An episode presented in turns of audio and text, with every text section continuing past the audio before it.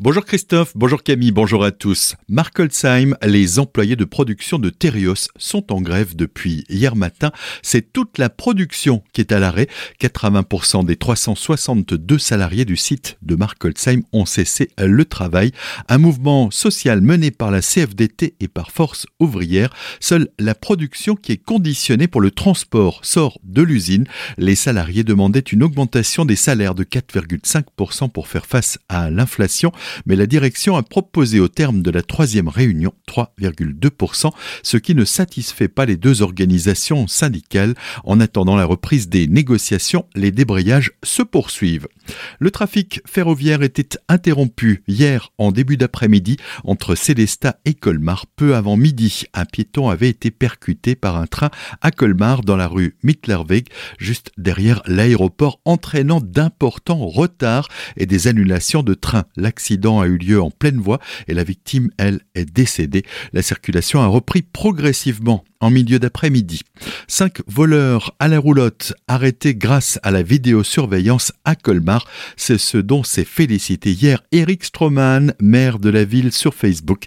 4 de ces voleurs ont été retrouvés grâce aux caméras et un dernier s'est fait prendre en flagrant délit. Selon le premier magistrat, les caméras de surveillance sont désormais des outils indispensables et incontestés pour lutter contre la délinquance. Actuellement dotée de 103 caméras, la ville devrait encore en ajouter une vingtaine de plus cette année. Ivresse au volant, déjà condamné 4 fois pour des faits routiers.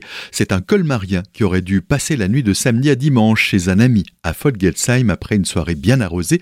Mais ce dernier a repris le volant à la suite d'une vive altercation avec son hôte, contrôlé par une patrouille de police route d'Ingersheim à Colmar en raison d'une vitesse excessive.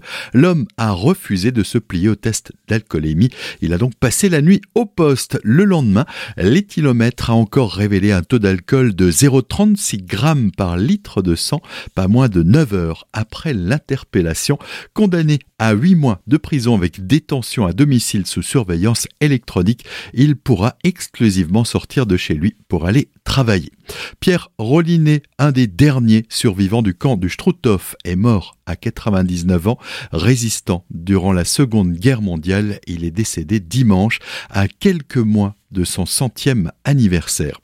Une rencontre franco-allemande, c'est ce qui vous attend ce week-end, samedi et dimanche, de 9h à 19h au Tanzmatten à Sélestat, avec un salon artistique. On en parle avec Freddy Kempf, président de l'association Régio Créatif à Sélestat.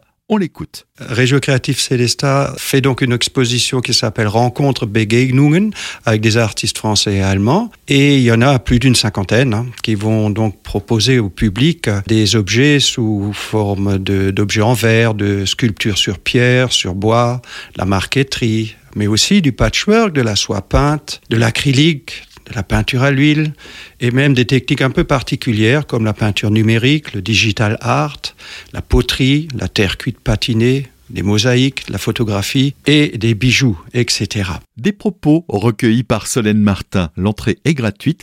Une restauration africaine est aussi proposée sur place sur réservation au 06 87 96 10 55. Le vernissage de cette exposition est organisé samedi à 15h. Ce sera en musique avec le groupe La Cassette de Célesta. Tout de suite, le retour de la matinale, c'est avec Christophe et Camille après la météo.